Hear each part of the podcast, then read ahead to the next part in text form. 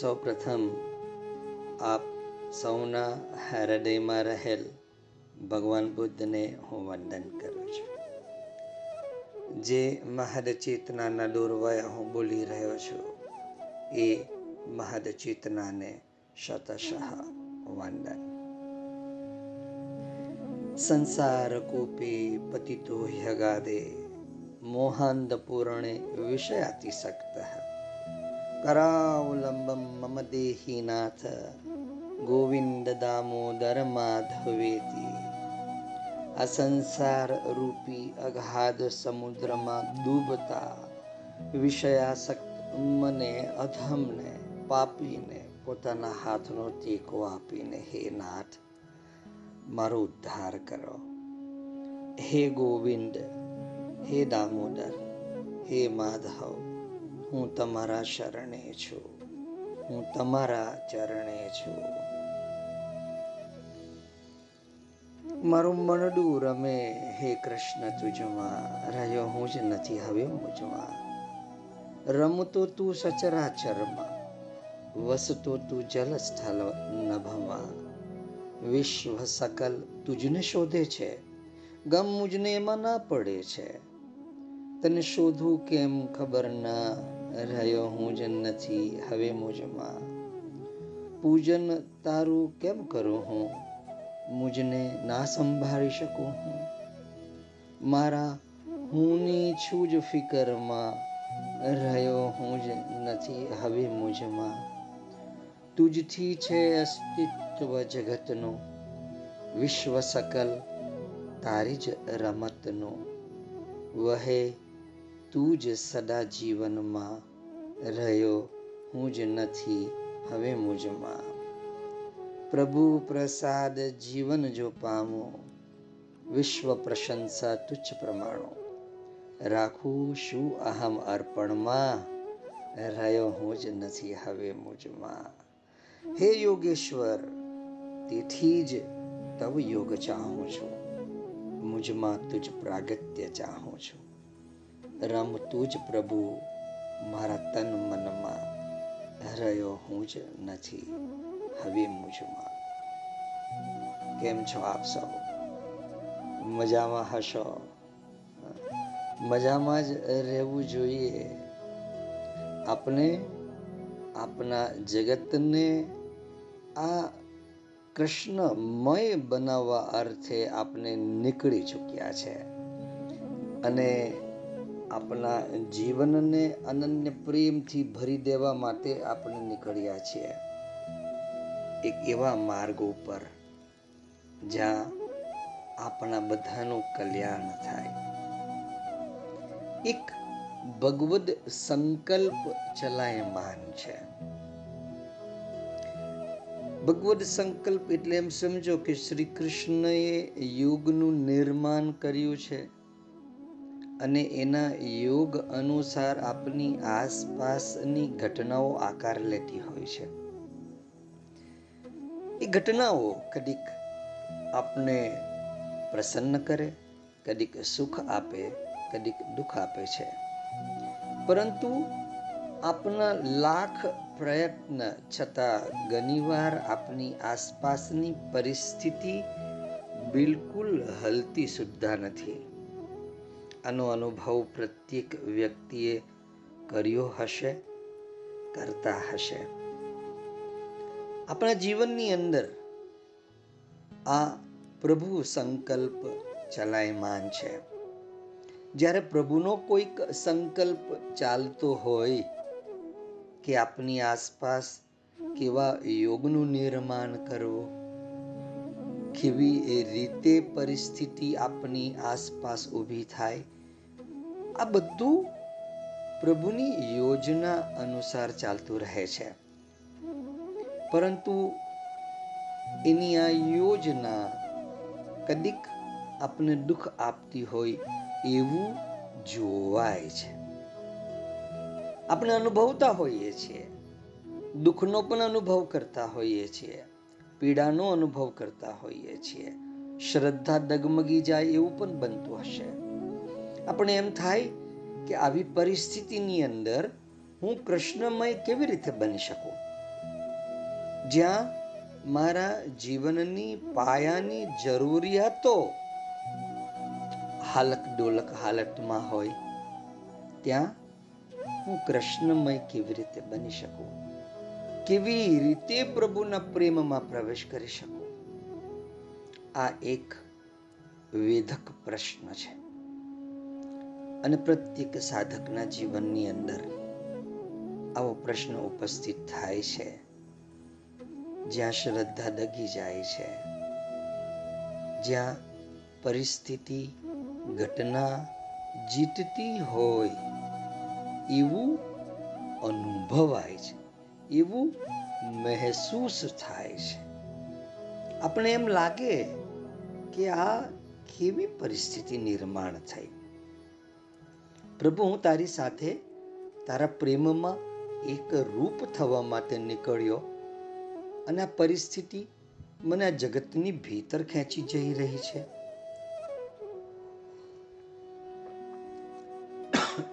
આપણે ડોલી જઈએ, આપણે હલી જઈએ. આપણે એમ થાય કે હું એક શાંતિથી નિષ્ઠાપૂર્વક, પ્રામાણિકપૂર્વક મારા માર્ગમાં આગળ વધી રહ્યો છું કે વધી રહી છું. અને આ સરાઉન્ડિંગ મારી આસપાસ આ વ્યક્તિઓ, આ ઊભી થતી પરિસ્થિતિઓ, એ તો મને ડામડોળ કરે છે. અને આપણે વિચલિત થઈએ છીએ. બધા વિચલિત થાય છે. માર્ગ ઉપરથી હટી જવાય છે. ચ્યુત થઈ જવાય છે. આજે અચ્યુતમ આપણી સાથે છે, એનો અનુભવ નથી થતો. આપણી ભીતરની એને માટેની જે પોકાર છે, એ પોકાર એટલી તીવ્રતાથી નથી નીકળતી. એ પોકારમાં આપણા સંસારનું દુઃખ, આ જગતની પીડા, આપણી સમક્ષ ઉપસ્થિત થયેલી પરિસ્થિતિ અને પરિસ્થિતિથી વિચલિત થયેલું મન અને એવા વિચલિત મનથી થયેલી પુકાર. એની ગુંજ કૃષ્ણ સુધી નથી પહોંચતી. કેમ? કેમ કે આપની આસપાસ નિર્માણ થયેલી સમગ્ર પરિસ્થિતિ, સમગ્ર યોગ એ ભગવદ સંકલ્પ છે. ભગવદ સંકલ્પ. ભગવત સંકલ્પ એટલે સ્વયં પ્રભુનો સંકલ્પ. સ્વયં યોગ યોગેશ્વરનો યોગ. આટલી વાત આપણે સમજી લઈએ તો કૃષ્ણ લીલામાં કે કૃષ્ણ સાથેના પ્રેમમાં આપણે ગળા ડૂબ ડૂબી શકીશું. કેમ કે ઘણા સાધક મિત્રો આવી પરિસ્થિતિથી પીડાય છે. અને આવી પરિસ્થિતિથી પીડાય, એને એમ લાગે કે હું સત્યના ધર્મના માર્ગ ઉપર, પ્રભુના માર્ગ ઉપર અને છતાં મારા જીવનમાં આવી પરિસ્થિતિ. જાઓ, હવે હે કૃષ્ણ, હું તને નથી માનતો. તારી સત્તાને નથી માનતો. આપને, આપણું જે હું છે, એ આપણો હું એ વચ્ચે રહે છે. આપણે આપણા જ હુંને સરખો કરવા માટે જીવતા રહીએ છીએ. અને આ આપણો જ હું આપણે નુકસાન કરતા પણ છે. પણ આપણે આપણા જ હુંની પડી છે. એટલે કૃષ્ણ આપણી સાથે છે. આ એનો સંકલ્પ ચાલે છે. ભલે પરિસ્થિતિ વિપરીત લાગે. મારા વહાલાઓ, મારી વહાલીઓ. તમને એમ લાગે કે પરિસ્થિતિ વિકટ છે, નવી વિકટ પરિસ્થિતિમાં, જ્યાં સંબંધો કંઈક ઉલટા માર્ગે, વિરોધી માર્ગે ચાલી રહ્યા છે, જઈ રહ્યા છે. કોઈ તમારી વાત માનતું નથી. ચારે બાજુ તમને એમ જોવાય કે પ્રભુ ક્યાં છે? તો સમજો કે બધી જ પરિસ્થિતિ, બધા જ સંબંધો, બધા જ યોગ એ ભગવદ સંકલ્પ છે. અને આપણે એ ભગવત સંકલ્પને એ કૃષ્ણની આજ્ઞા છે એમ સમજી આપણા માથે ચડાવવા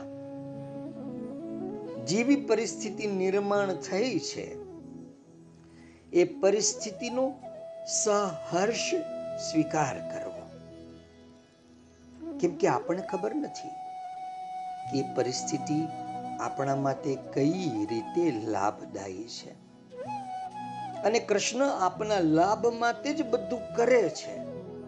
આ મારા જીવનનો સનાતન અનુભવ છે.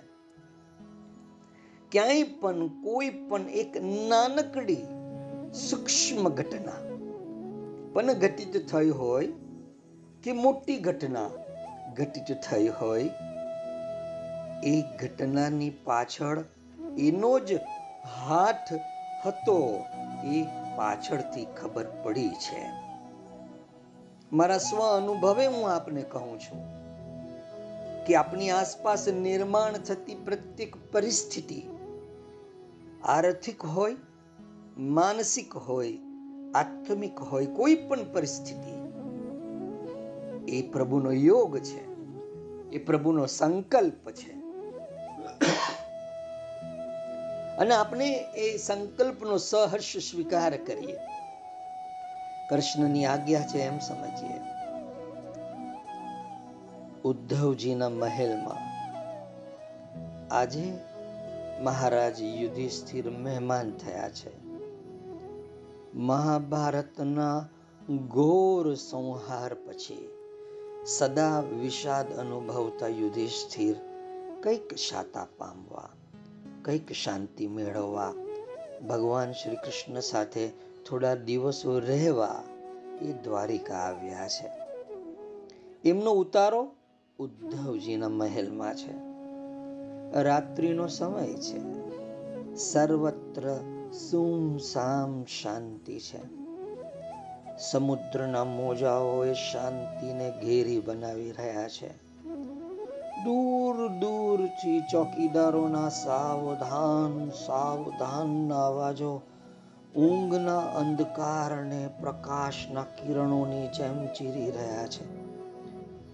મહેલના એક ઉપરના ઓરડામાં બંને મહાપુરુષો શાંત ભાવે બેઠા છે. સમુદ્રનો ઠંડો પવન મહેલની બારીમાંથી આવીને બંનેના શરીરને કંઈક શીતળતા આપી રહ્યા છે.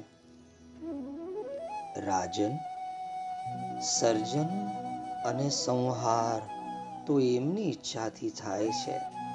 તમે તો માત્ર નિમિત્ત છો અને તમારા પક્ષે ધર્મ છે, સત્ય છે. પછી આટલો અફસોસ શા માટે? આટલો વિષાદ શા માટે? ઉદ્ધવજી યુધિષ્ઠિરને કંઈક સધિયારો આપતા કહે છે. થોડીક વાર ઓરડામાં શાંતિ પ્રસરી રહી. વાત આગળ ચાલે છે. અને તમારા પક્ષે તો શ્રી કૃષ્ણ છે. તેઓ તમારા કર્ણધાર છે. જ્યાં શ્રી કૃષ્ણ છે, ત્યાં સત્ય છે અને ત્યાં જ વિજય પણ છે. થોડી વાર અટકીને ઉદ્ધવજી વળી પોતાની વાત આગળ ચલાવે છે. તમને વિજયનો નશો ન અનુભવાય, વિજયથી સુખાનુભૂતિ ન થાય, એ તો મને સમજાય છે. પરંતુ દુઃખી થવા જેવું તો આમાં કશું જ નથી. આટલું બોલી ઉદ્ધવજી સસ્મિત શાંત રહ્યા. પવનના ઝપાટાથી ઓરડાની બારી ધડામ અવાજ સાથે બંધ થઈ ગઈ. ઉદ્ધવજીએ ઉઠીને બારી ખોલી. આજે શ્રી કૃષ્ણ એમને બારી ખોલવાનું કામ સોંપ્યું છે. થોડી વાર ફરી શાંતિ અને પછી વાતનો દોર શરૂ રાખતા યુધિષ્ઠિર કંઈક ગમગીન અવાજે કહે છે. આ યુદ્ધમાં અમે સર્વથા સત્યનું જ પાલન કર્યું છે, એવું તો નથી ને ઉદ્ધવજી? જીવનભર મેં અસત્ય ભાષણ કર્યું ન હતું. આ યુદ્ધમાં મેં કહ્યું, અશ્વત્થામાં હતા. અને હું જાણતો હતો કે અશ્વત્થામાં જીવિત છે. હા, રાજન, પણ એ બધું શ્રી કૃષ્ણની આજ્ઞાથી થયું હતું. અને શ્રી કૃષ્ણ આજ્ઞા એ જ સત્ય નથી શું? છતાં ઉદ્ધવજી અસત્ય એ અસત્ય છે. સદા ધરતીથી ઊંચે રહેનારો મારો રથ અશ્વત્થામાં હતઃ કહેતા જ ધરતી ઉપર પછડાયો. ક્ષમા કરજો રાજન અહીં તમારી ભૂલ થાય છે. ભૂલ? કઈ ભૂલ? આ તમારો રથ અશ્વત્થામાં હતઃ કહેવાથી નહીં પણ નરોવા કુંજરોવા કહેવાથી ધરતી ઉપર પછડાયો. અરે, બંને એક જ વાત છે ને, ઉદ્ધવજી? ના, રાજન. બંને એક જ વાત નથી. બંને પરસ્પર વિરોધી વાત છે. તમે અશ્વત્થામાં હતઃ કહ્યું તે શ્રી કૃષ્ણની આજ્ઞાનું પાલન હતું. તેથી તે યથાર્થ સત્ય હતું. ભલે બાહ્ય દ્રષ્ટિએ અસત્ય ગણાય. પરંતુ નરોવા, કુંજરોવા બોલીને તમે શ્રી કૃષ્ણની આજ્ઞાનો ચતુરાઈપૂર્વક અનાદર કર્યો. તમે તમારા સત્યના પાલન માટે પરમ સત્યને ચૂકી ગયા. હે? કેવી રીતે? હું સમજ્યું નહીં ઉદ્ધવજી. સાંભળો રાજન, ઉદ્ધવજી તટ્ટાર થયા. તેમની આંખોમાં અનોરું તેજ ચમકી રહ્યું હતું. વાણીનો પ્રવાહ કોઈ અલૌકિક સ્રોતની જેમ વહેવા લાગ્યો. તમે જેને સત્ય ભાષણ કહો છો, તે નૈતિક ભૂમિકાનું સત્ય છે. આપણું માનસિક સત્ય છે. તેનું મૂલ્ય પણ કંઈ ઓછું નથી. જીવનભરની તમારી સત્યની આરાધનાને કારણે જ તમે ધર્મરાજ ગણાવો છો. પરંતુ આ ભગવત સંકલ્પનું અનુસરણ શ્રી કૃષ્ણની આજ્ઞાનું પાલન એ સર્વોચ્ચ સત્ય છે. અને એની તુલનામાં અન્ય સત્ય ગૌણ બની જાય છે. મારી વાત ધ્યાનથી સાંભળજો, યુધિષ્ઠિર. તમે તમારા સત્ય ભાષણના આગ્રહને કારણે તમારા મનોમય સિદ્ધાંતને કારણે શ્રી કૃષ્ણની આજ્ઞાનું સમગ્રતયા પાલન કરી શક્યા નહીં. તમે અશ્વત્થામાં હતા કહીને શ્રી કૃષ્ણની આજ્ઞાનું પાલન કર્યું. પરંતુ નરોવા, કુંજરોવા કહીને તમે તેમની આજ્ઞાનો અનાદર પણ કર્યો. આ ચતુરાઈ દ્વારા તમારા સિદ્ધાંતને તમે શ્રી કૃષ્ણ આજ્ઞા કરતા વધુ મૂલ્યવાન કર્યો રાજન. રાજન, તમે અહીં ભૂલ થાપ ખાઈ ગયા. શ્રી કૃષ્ણની આજ્ઞાનું તમે અર્ધું પાલન કર્યું. અને અર્ધું અર્ધું પાલન એ પાલન નથી રાજન. ભગવદ સંકલ્પને શ્રી કૃષ્ણની આજ્ઞાને પોતાની જાત સંપૂર્ણતઃ સોંપી દેવી. એ સર્વોચ્ચ સત્ય છે, રાજન. તમે શ્રી કૃષ્ણને પૂર્ણ સમર્પિત ન થઈ શક્યા. જો તમે પૂર્ણ સમર્પિત હોત, જો તમે શ્રી કૃષ્ણની આજ્ઞાનું યથાર્થ પાલન કર્યું હોત, તો તમારે આ નરોવા, કુંજરોવા કહેવાની જરૂર શી હતી? અશ્વત્થામાં હતા. જો તમે પૂર્ણતાથી કહ્યું હોત, તો આજ્ઞા પાલન તો ત્યાં જ પૂરું થયું. પણ તમે નરોવા, કુંજરોવા કહીને આ ભગવત આજ્ઞાનો અનાદર કર્યો અને તેથી અને તેથી જ તમારો રથ ધરતી ઉપર પછડાયો. યુધિષ્ઠિરની આંખો પહોળી થઈ ગઈ. મુખમાંથી આપોઆપ નીકળી ગયું. હે? હા, રાજન, હા.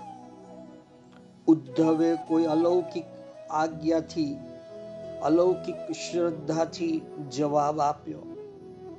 તેમના ચહેરાના તેજથી ઓરદો ભરાઈ ગયો. બારી ખુલ્લી થઈ ગઈ. બંસીનો ધીર ગંભીર નાદ સંભળાયો. સમજુ અને સુચતુર યુધિષ્ઠિર સત્યના મર્મને પામી ગયો. ઓરડામાં લાંબા સમય સુધી શાંતિ પ્રસરી રહી. જાણે નવો પ્રકાશ પામીને સ્તબ્ધ થઈ ગયા હોય તેમ યુધિષ્ઠિર બોલ્યા, અહો અહો ઉદ્ધવજી, તમે મારી આંખો ખોલી નાખી. તમે જ્ઞાનીઓમાં શ્રેષ્ઠ છો. એમ હું આજ સુધી સાંભળતો આવ્યો છું. પરંતુ યથાર્થ ઓળખ તો આજે જ થઈ હા, ઉદ્ધવજી, હા. આ ભગવત સંકલ્પ એ જ સર્વોચ્ચ સત્ય છે. અને ભગવાનની આજ્ઞાનું પાલન એ જ સત્યનું યથાર્થ અનુસરણ છે. હવે મને સમજાયું કે મારા રથના પૈંડા ધરતીને શા માટે સ્પર્શી ગયા?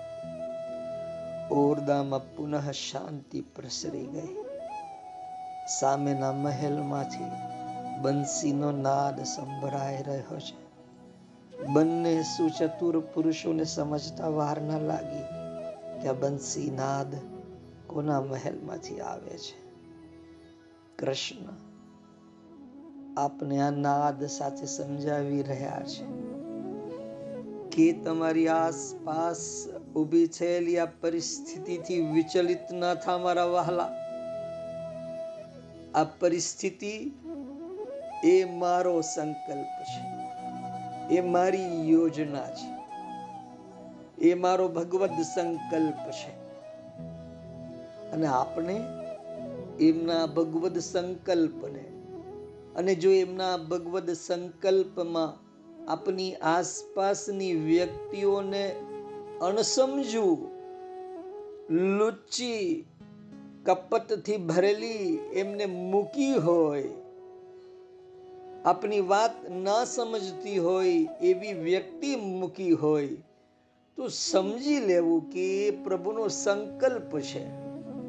આપણે એવી ફરિયાદ ના કરીએ કે હું તો ભગવાનના માર્ગે ચાલતો હતો, ચાલતી હતી અને છતાં પણ એને આવું કર્યું, જ્યાં હું હવે એને નથી માનતો. આપણે કૃષ્ણની આજ્ઞાનું ઉલ્લંઘન ના કરીએ, એની યોજનાનું ઉલ્લંઘન ના કરીએ, એના સંકલ્પનું ઉલ્લંઘન ના કરીએ. જે પણ પરિસ્થિતિ નિર્માણ થઈ છે, અરે ફાઇનાન્શિયલ ક્રાઇસિસ છે, તો પણ હું જીવિત છું. પ્રભુએ મને શ્વાસ આપ્યો છે, મારી ભીતર તે ધબકી રહ્યો છે. એના સંકલ્પનો, ભગવદ સંકલ્પનો હું સહર્ષ સ્વીકાર કરું છું. સહર્ષ સ્વીકાર કરું છું. આપણી આસપાસ ઘટિત ગતિ તમામ ઘટનાઓ, કદીક ગમતી, કદીક ન ગમતી, પ્રત્યેક ઘટનાઓ. એ ભગવત સંકલ્પ માત્ર છે એટલું આપણે જાણીએ. હું મારા જીવનની અંદર જ્યારે પશ્ચાત દ્રષ્ટિ નાખું છું, તો જે અવસ્થા, જે ઘડીએ ફૂટપાથ ઉપર હું આવી ગયો, એ ફૂટપાથ ઉપરનું જીવન, એ રઝરતું જીવન આજે એક ઘરમાં, કાલે બીજા ઘરમાં. તો એ સમયે એમ લાગે કે આ કેવી પરિસ્થિતિ? મેં લગ્ન કર્યા, ડોલીને હું રાખી શકું એવું કોઈ છત્ર મારા માથા ઉપર નથી. અને પ્રભુએ આ કેવી અવસ્થામાં મૂકી દીધો? મેં કદી પ્રભુને કોસ્યા નથી. મેં કદી મારા બાપાને કોસ્યા નથી. કદી મારા ભાઈ બંધુઓને કોસ્યા નથી. એ ભગવદ સંકલ્પનો સહર્ષ સ્વીકાર કર્યો છે. અને આજે મને એમ લાગે છે કે જો એ ઘટના ઘટિત ન થઈ હોત, તો આજે મારી ચેતનાનું ઉત્થાન ના થયું હોત. તમે ના મળ્યા હોત. તમારો પ્રેમ ના મળ્યો હોત. પ્રત્યેક ઘટના ભગવદ સંકલ્પ માત્ર છે. જીવનમાં ઘટતી સુખદ, દુઃખદ ઘટનાઓ તરફ ધ્યાન ન આપી આપણે આપની ભીતરના પ્રેમનો જ વિકાસ અને વિસ્તાર કરવો રહ્યો. ભગવદ સંકલ્પની સાથે સાથે વહેવાનો ભાવ એટલે સંપૂર્ણ સ્વીકાર ભાવ, સંપૂર્ણ સમર્પિત ભાવ.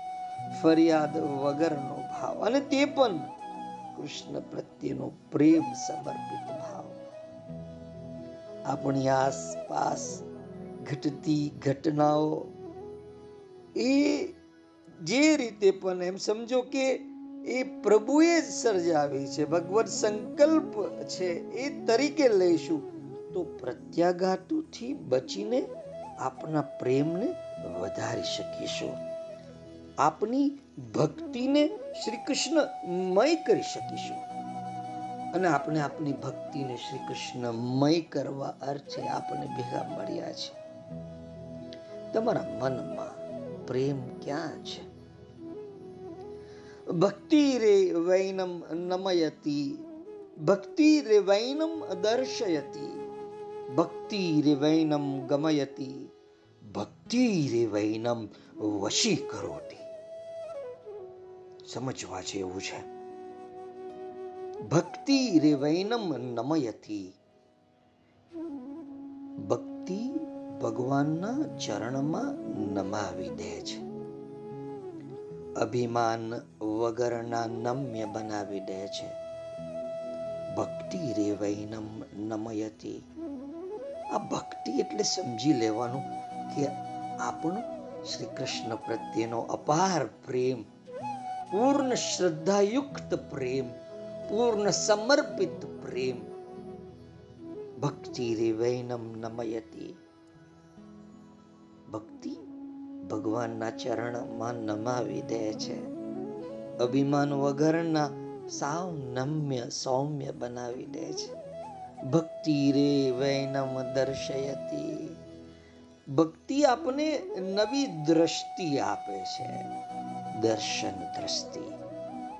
જેમ આજે મેં તમને એક નવી દર્શન દ્રષ્ટિ આપી.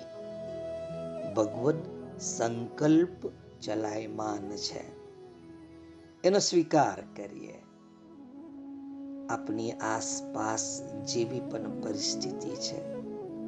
ભગવદ સંકલ્પ છે. આપણા પ્રેમમાં આંચ ના આવવી જોઈએ. ભક્તિ ભગવાનના દર્શન કરાવી દે. ભક્તિ રે વૈનમ દર્શયતી. નવી દર્શન દ્રષ્ટિ તો આપે છે, પણ સાથે સાથે પ્રભુના દર્શન પણ કરાવી દે છે. ભક્તિ રે વૈનમ ગમયતી. ભક્તિ છોડવાનું શીખવી દે છે. માફ કરી દેવાનું શીખવી દે છે. આ સનાતન સત્ય છે. લેટ ઇટ ગો ઓલ તમને એમ થાય કે બસ ભૂલી જાઓ યાર, ઠીક છે. આ વ્યક્તિએ મને આવું થયું તો કહ્યું કેમ નહીં? જવા દો. માફ કરો. અરે એને આવું કરવું જોઈતું હતું કે નહીં? એને આમ કહેવું જોઈતું હતું કે નહીં? મને સામેલ કરવો જોઈતો હતો કે નહીં? જવા દો. ભગવત સંકલ્પ ચાલે છે. જ્યારે જ્યારે પણ તમારી ભીતર આવો પ્રત્યાઘાત ઉઠે તો તરત જ મારી આ વાતને યાદ કરી લેવી. ભગવત સંકલ્પ ભગવત સંકલ્પ, કૃષ્ણ સંકલ્પ કૃષ્ણ સંકલ્પ કૃષ્ણ સંકલ્પ કૃષ્ણ સંકલ્પ કૃષ્ણ સંકલ્પ કૃષ્ણ સંકલ્પ. તમને એમ થશે આ હળવો થઈ ગયો હળવી થઈ ગઈ. તમારી સાસુ, સસરા, જેઠ જેઠાની કલીગ, ભાઈ, બંધુ, વિપરીત વર્તન કરે. તમે ન્યાય તોડવા જાઓ. કે એને આમ નહીં કરવું જોઈએ, તેમ નહીં કહેવું જોઈએ, એને બદલે તમારા હૃદય ઉપર હાથ મૂકીને શ્રી કૃષ્ણ સંકલ્પ કૃષ્ણ સંકલ્પ કૃષ્ણ સંકલ્પ કૃષ્ણ સંકલ્પ કહીને મુસ્કુરાઓ. કેમ કે ભગવાન કૃષ્ણ એને જોયું છે, મોટું દ્રશ્ય, કે હવે પછી તમારા ભવિષ્યમાં શું હોવું જોઈએ? તમારે તો ખાલી કૃષ્ણ સંકલ્પ, ભગવદ સંકલ્પ સ્વીકારીને કૃષ્ણના પ્રેમમાં આંચ ન આવવી જોઈએ. પ્રેમ ઊણો ના ઉતરવો જોઈએ. જાગો છો ને? ભક્તિ રેવૈનમ નમયતી, ભક્તિ રેવૈનમ દર્શયતી, ભક્તિ રેવૈનમ ગમયતી. આ છોડવાનું શીખવી દે. માફ કરવાનું શીખવી દે. જવા દો ને યાર. હું એવી બધી પડોજનમાં હવે શા માટે પડું? મારો મારો પ્રેમ નંદવાઈ જશે, ઝંખવાઈ જશે. કૃષ્ણ સાથેનો પ્રેમ નંદવાઈ જશે. આ બધી ઉપાધિઓની અંદર પડીને એના કરતા સહનશીલ બનો. વળી પાછો આપનો અહંકાર એમ કે મારે જ સહન કરવાનું? તો ભાઈ ભગવદ સંકલ્પ એમ કહે છે કે આ પરિસ્થિતિ, આ ઘટના તમારે સહન કરવાની છે. બરાબર? સમજવાનો પ્રયાસ કરજો.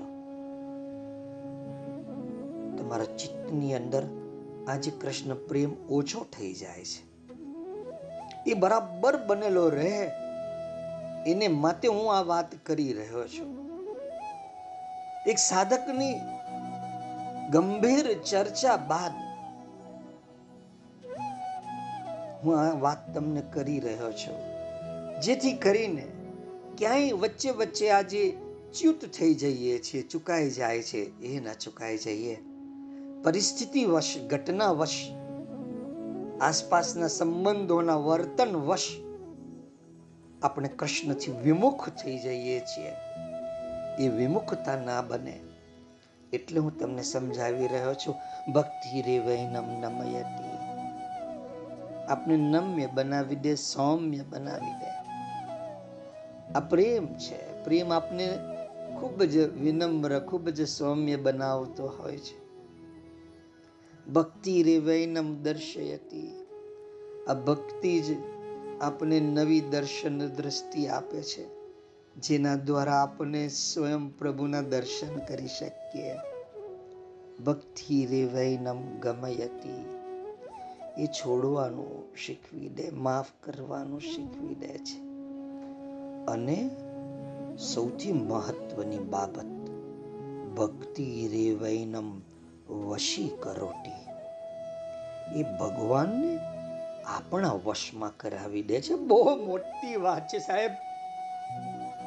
બહુ મોટી, બહુ કરુણામય વાત છે.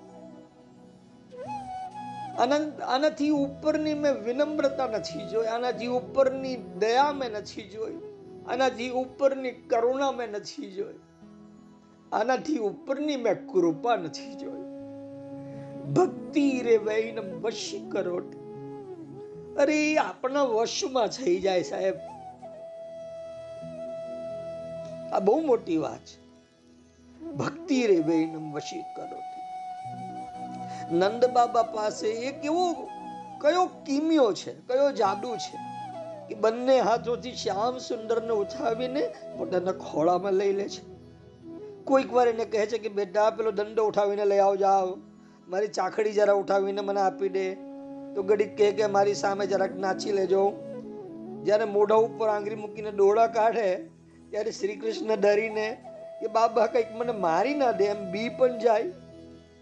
આ ભક્તિએ નંદ બાબા પાસે ભગવાનને લાવી લીધા ભક્તિએ એમના ખોળામાં શ્રી કૃષ્ણને ઉઠાવીને મૂકી દીધા. ભક્તિએ નંદ બાબા યશોદા મૈયાના વશમાં ભગવાનને કરી દીધા.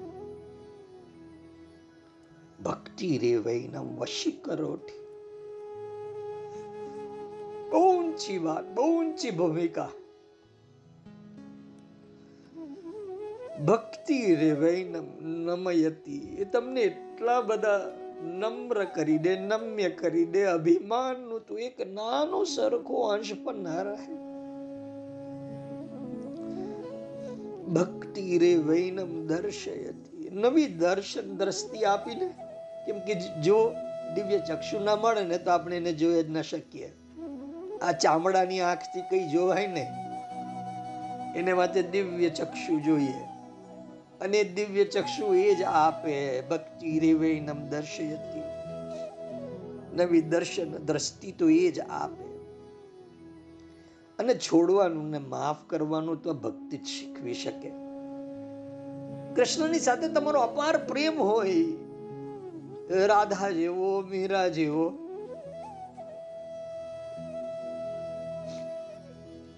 તો સમજવું એમ કે એ પ્રેમને કારણે. એ આપના વશમાં આવી જાય.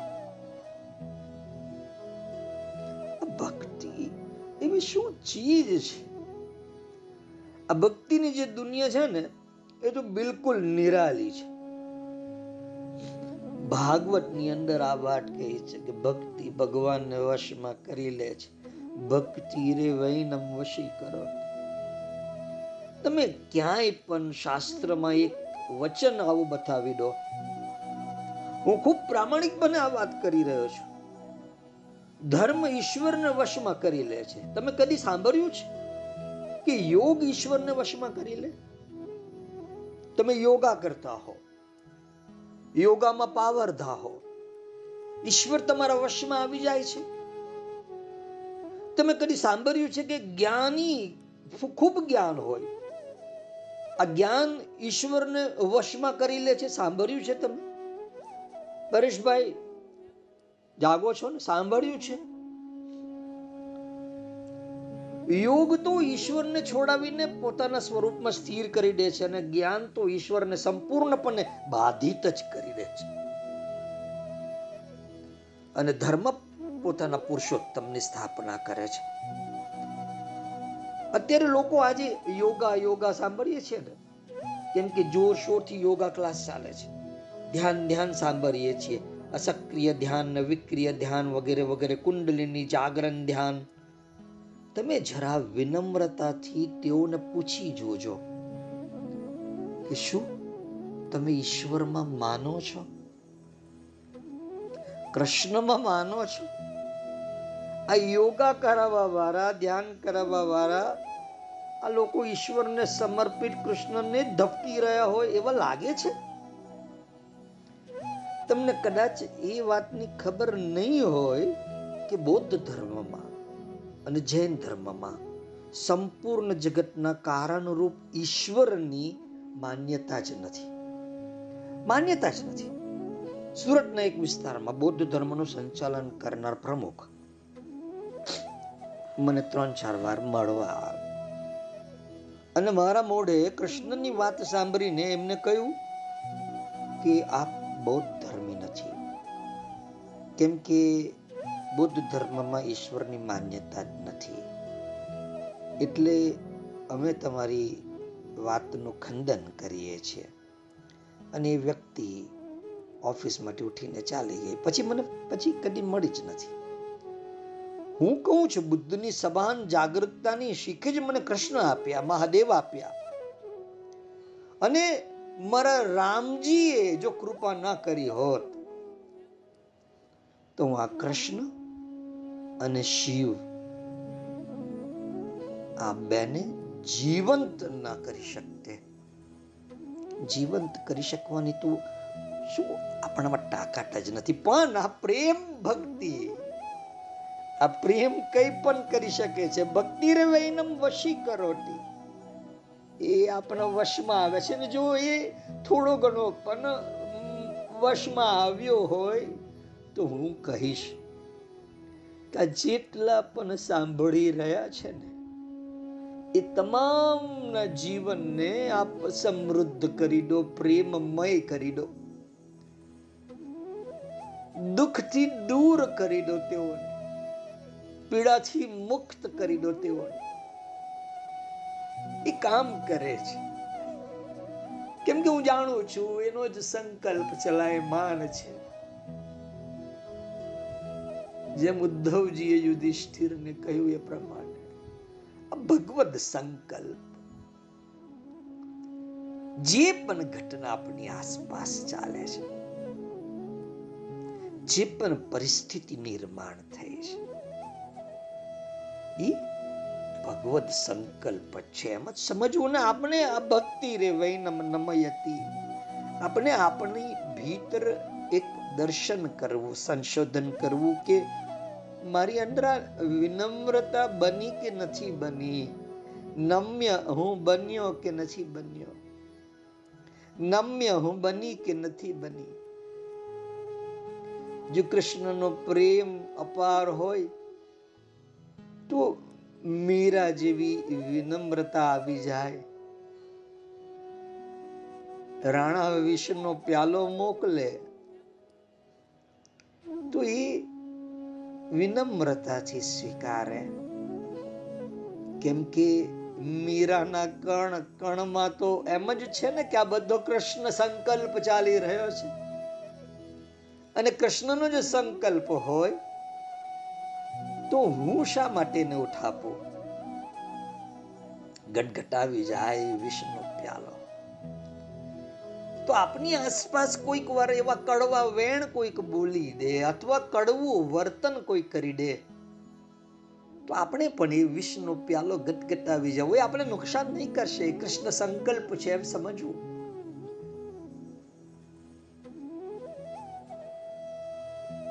તૃણાદપી સુનિચેન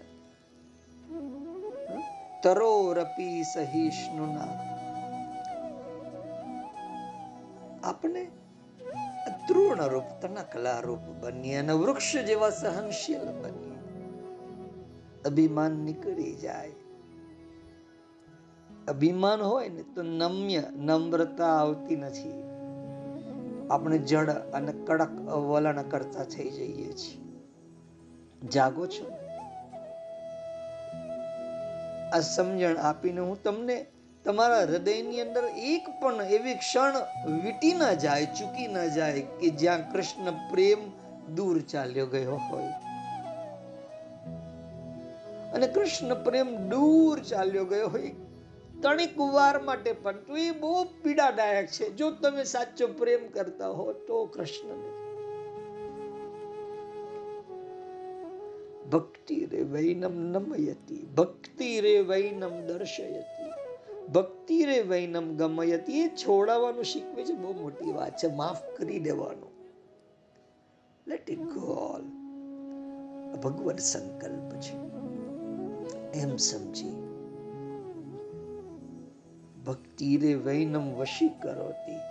આજ પ્રેમ જ્યારે એની ચરમ સીમા ઉપર પહોંચશે ને તો એ આપના વશમાં થઈ જાય છે.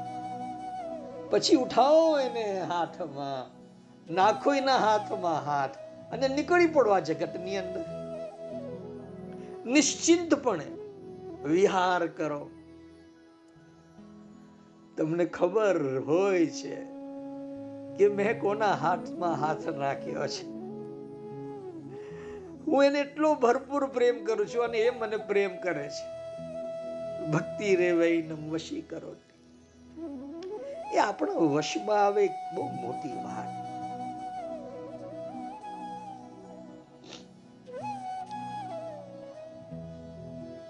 મારા રામજીની, મારા ગુરુની કૃપાને કારણે. આજે આ બુદ્ધમ શરણમ ગચ્છામી કહીને હું કૃષ્ણમ શરણમ ગચ્છામીની પણ વાત તમને કહી રહ્યો છું.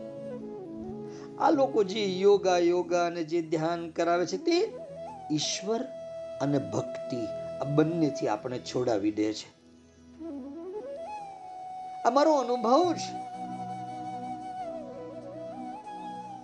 આ વાત તમને નથી ખબર તો ખબર પાડી લો કે આ લોકો ઈશ્વરને સમર્પિત અને ઈશ્વરને માનવા વાળામાંના નથી.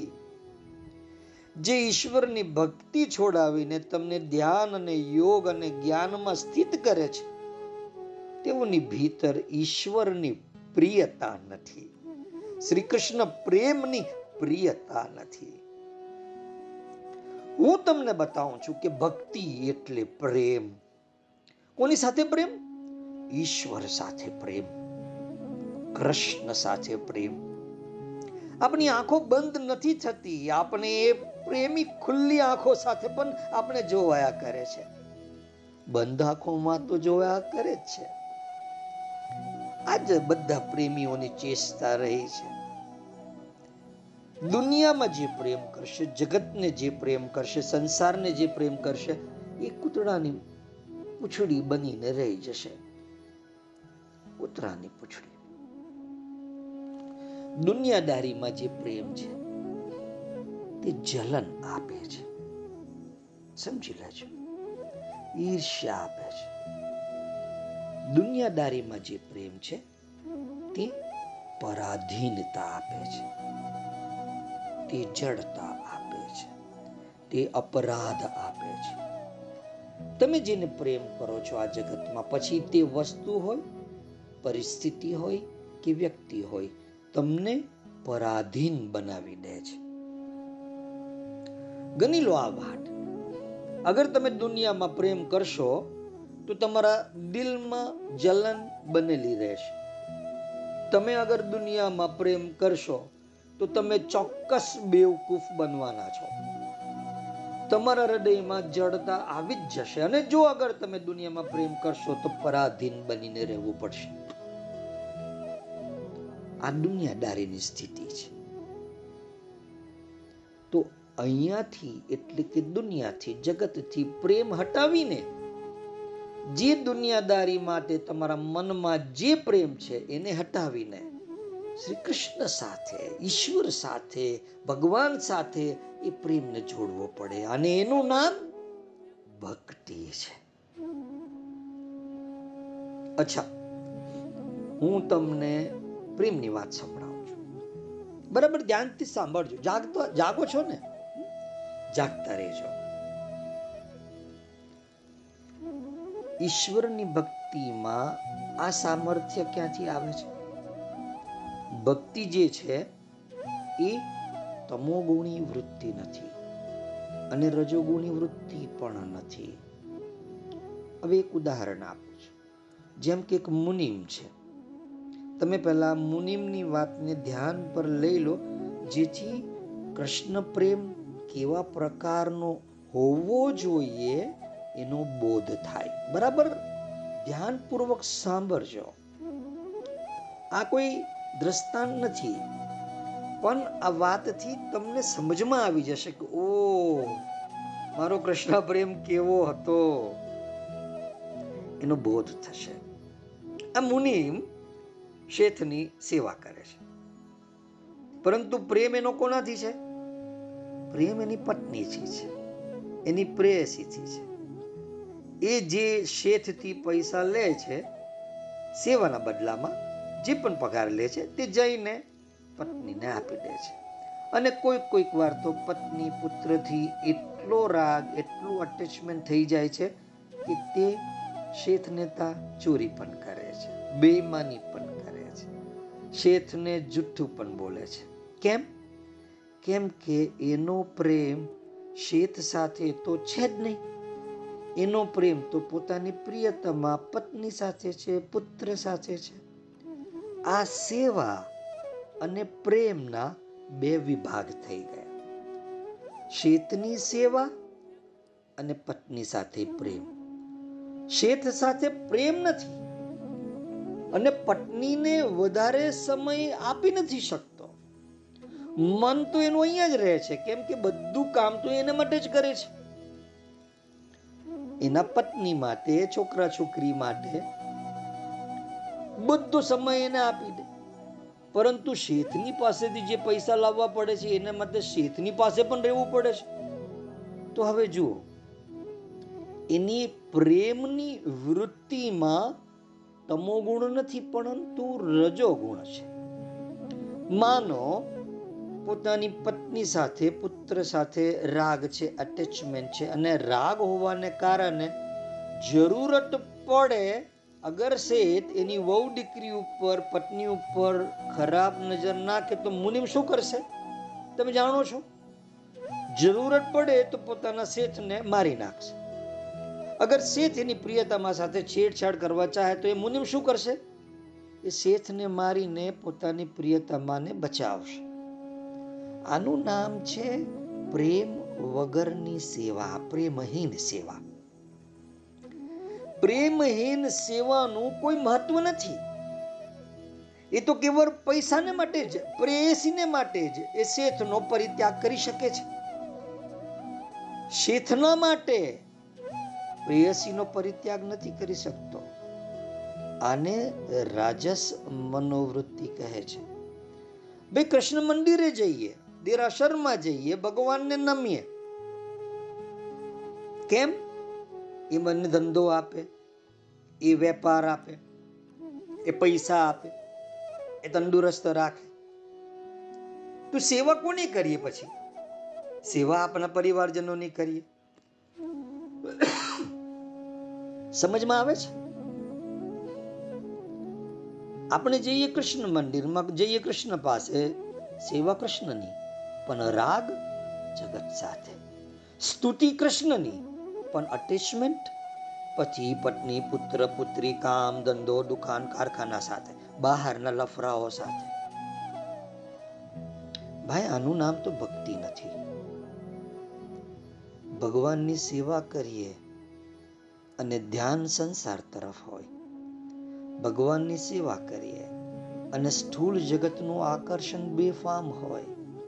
અગર આપણે ઈશ્વરનો આશ્રય લઈએ અને એની પાસેથી વસ્તુઓ ખેંચી ખેંચીને માંગી માંગીને આ દુનિયામાં આપના જે વાલા છે, એને આપવા લાગીએ, તો આ થશે રજોગુણી ભક્તિ. બરાબર સમજો હું તમારી ભીતર જે સાચી સનાતન એવી ભક્તિ જ્યાં પ્રભુ સ્વયં વશ થઈ જાય એ સમજાવવા તરફ જઈ રહ્યો છે. પહેલા તમારી સમજણમાં આવશે, પછી અનુભવમાં આવશે. એટલે જાગતા રહેજો. કેમ કે આ વિષય મારે તમને કેવો એ કોઈ મારો સંકલ્પ નથી. ભગવદ સંકલ્પ છે. શ્રી કૃષ્ણનો સંકલ્પ છે. શ્રી કૃષ્ણએ કહ્યું છે એટલે આ વાણી નીકળે છે. જાગો છો ને? તો આ રજોગુણી ભક્તિ. હે ભગવાન, આજે મારી પત્નીનું માથું બહુ દુખે છે. જરા તમે તમારો હાથ એની ઉપર ફેરવી દો ને. મારું કારખાનું બરાબર ચાલતું નથી. જરાક તમે આવી જાઓ અને ભગવાનના પગલાને અહીંયા મૂકી જાઓ ને ભાઈ. આજે મારી પત્નીના માથામાં દવા લગાડી દો ને ભાઈ ઈશ્વરને પણ પોતાના પત્નીના સેવક બનાવવા ચાહશે. આ રજોગુણી પ્રેમ એ ઈશ્વર, એ ભગવાન એક મોટો ઓર્ડર અપાવી દે. મારું કામ થઈ જાય. કાર અપાવી દે પ્રભુ, બંગલો અપાવી દે. આ આવું થઈ જાય. આ આમ નહીં થવું જોઈએ. આ તેમ થવું જોઈએ. રજોગુણી. હવે સત્વગુણી પ્રેમની વાત કરું, જે નિષ્કામ હોય છે. વિધાઉટ એની ડિઝાયર સત્વગુણી, નિષ્કામ પ્રેમ માણસ નથી કરી શકતો. એ ભગવાન જ કરી શકે. બીજો કોઈ નથી કરી શકતું. તમે જુઓ તો ખરા આપણે કેવા? આપણું આ શરીર કેવું? બહારથી તો ઠીક, પણ અંદરથી આપણે કેવા છીએ? જેના પરસેવાની ગંધથી કંઈક આપણે કંઈ આનંદ નથી મળી જતો. અંદર રક્ત પરુ માંસ આમ જેને જોઈને આપણી આંખોમાં ખુશી નથી આવી જતી, જેને સ્પર્શ કરવાથી કંઈ મજા નથી આવી જતી, જેની કપટ ભરેલી, સ્વાર્થ ભરેલી, મીઠી મીઠી વાતો આપણા કાનમાં કંઈ અમૃત નથી રેડી દેતી જેને આપણે પ્રેમ કરવા જ ના માંગીએ. છતાં કોઈ પણ કામના વગર પ્રભુ આવા તમામ પ્રકારના મનુષ્યને પ્રેમ કરે છે. આ નિષ્કામ પ્રેમ જે છે, સત્વગુણી પ્રેમ છે, એ ભગવાન જ કરી શકે. કેટલી મોટી વાત છે. તો આ નિષ્કામ પ્રેમ તો કેવળ પ્રભુથી થઈ શકે છે અને કેવળ ભગવાન જ કરી શકે છે. ભગવાન રામ કહે છે કે, સીતા, તને ગરમી લાગે તો હું તારા પંખાની હવા બનવા માંગુ છું. અને અગર તને કોઈ વસ્તુ ખાવામાં સ્વાદ આવતો હોય, તો હું એ વસ્તુ બનીને તારા મોઢામાં આવવા માંગુ છું. અને અગર જો તને કોઈક વસ્ત્ર પહેરવું સારું લાગતું હોય, તો હું તારું વસ્ત્ર બની જાઉં. મને સુખ નથી જોઈતું. રામચંદ્ર કહે છે કે, સીતા, જો મારો અને તારો કોઈ જ વિયોગ નથી એક સંસારના મહેલમાં આપણે રહીએ છીએ અને એક ધરતીના પલંગમાં આપણે સૂઈએ છીએ અને એક હવામાં આપણે શ્વાસ લઈએ છીએ અને એક આકાશના ચંદ્રવાની નીચે આપણે બેઠા છીએ. અને ચંદ્રમાં આપના બંનેની આંખો ચાર કરી રહી છે. સીતા, હું તારાથી એક થઈ રહ્યો છું. મારો અને તારો વિયોગ બિલકુલ નથી. આને કહેવાય પ્રીતિની રીત, અર્થાત પ્રેમની ખરી રીત. તો નિષ્કામ પ્રેમ તો કેવળ ભગવાન જ કરી શકે છે. જીવથી, મનુષ્યથી નિષ્કામ પ્રેમ નથી થઈ શકતો. જીવ નિષ્કામ પ્રેમ નથી કરી શકતો. એને તો કંઈક ને કંઈક બદલામાં મેળવવાની ઈચ્છા હોય છે. પરંતુ આ નિષ્કામ પ્રેમ કૃષ્ણ કરી શકે. પરંતુ આંચકો ન ખાતા. આ જે નિષ્કામ પ્રેમ છે ને, એવો આપણે જો કરીએ ને, તો પણ ઈશ્વરને વશમાં નથી કરી શકતા. આપણી સાત્વિક વૃત્તિ ઈશ્વરને મળવાની તરસ અને ઈશ્વરની યાદ આ જે આપણી વૃત્તિનું સાત્વિક રૂપ છે, તે આપણે સુખ આપી શકે. પણ ઈશ્વરને, કૃષ્ણને આપના વશમાં નથી કરી શકતું.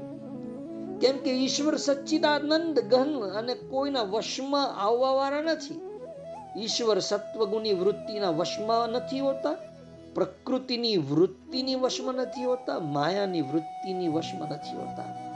એક માત્ર આપના અંતઃકરણમાં રહેલી પ્રેમમય અવ્યભિચારીણી પ્રેમ, ભક્તિ વૃત્તિથી જ આ કૃષ્ણ, આ પરમેશ્વર, આ ભગવાન આપણા વશમાં આવી શકે. ભીનાશવાળા પ્રેમ હૃદય શ્રી કૃષ્ણ સાથેની આ અવ્યભિચારીની ભક્તિ એ કૃષ્ણને પણ આપના વશમાં કરી દે છે.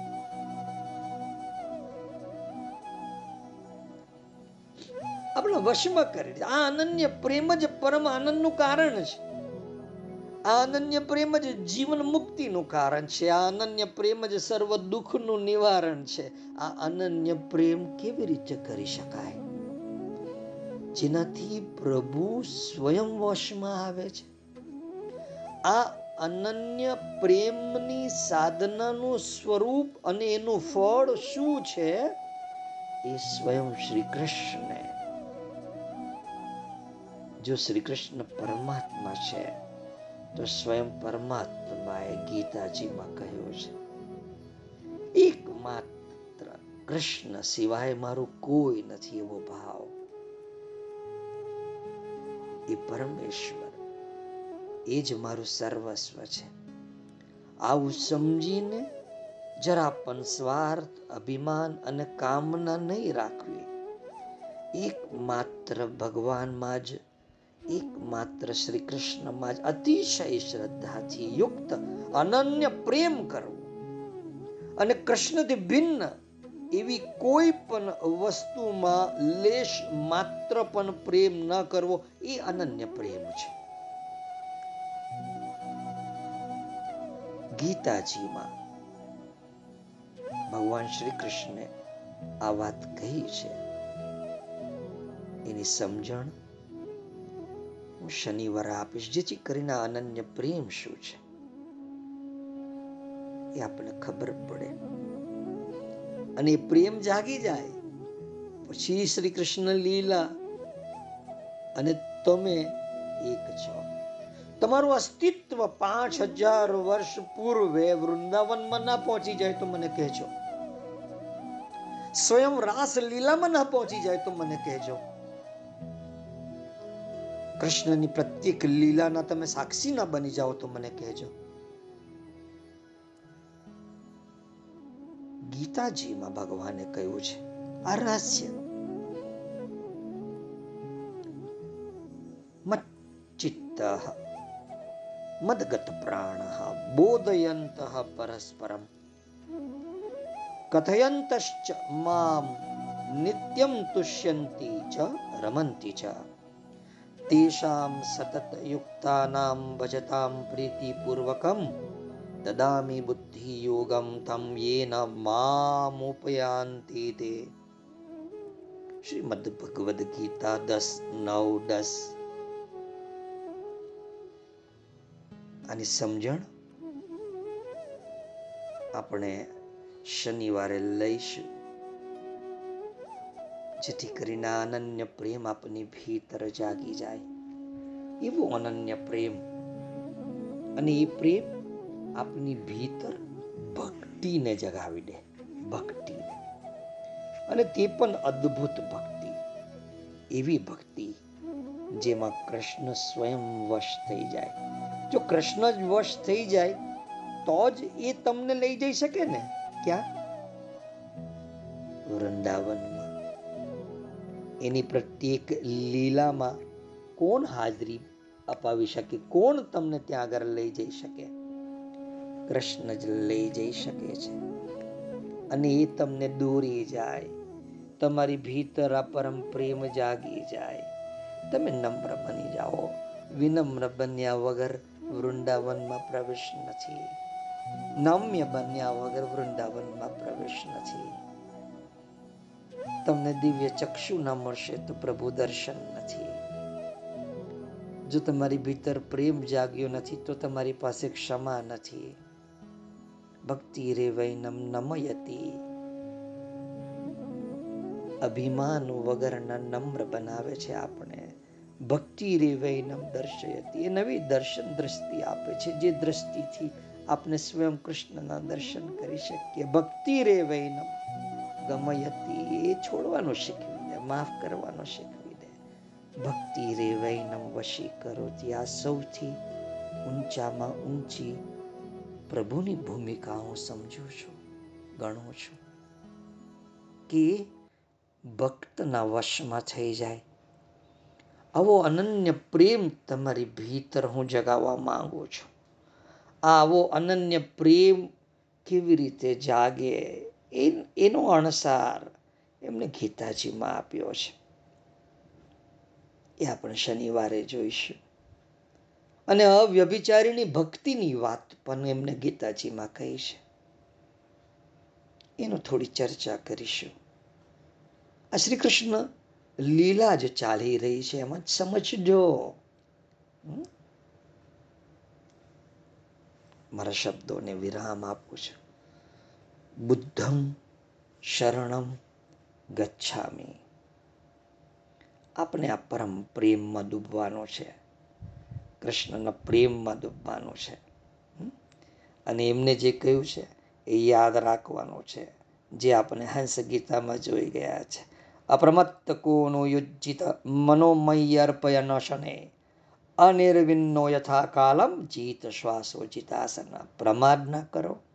અપ્રમત્ત આસન પાક્કું કરો, પ્રાણને જીતો કંટારી ના જાઓ. યથાકાલમ એટલે કે નિર્ધારિત સમય બનાવી લો. આ સમયે આટલું તો હું કરીશ જ. શને શને ધીરે ધીરે ઉતાવળ ના કરો અને મનને શ્રી કૃષ્ણને અર્પણ કરી દો આટલું આપણે કરવાનું છે. પછી આ કૃષ્ણજી ગીતાજીની અંદર જે વાત આપણે કહી છે કે જેને કારણે આપણી ભીતર અનન્ય પ્રેમ જાગે એ છ બાબત કઈ એનો આપણે એમ સમજો કે વિસ્તારપૂર્વક થોડી સમજણ પ્રાપ્ત કરીશું. અસ્તુ.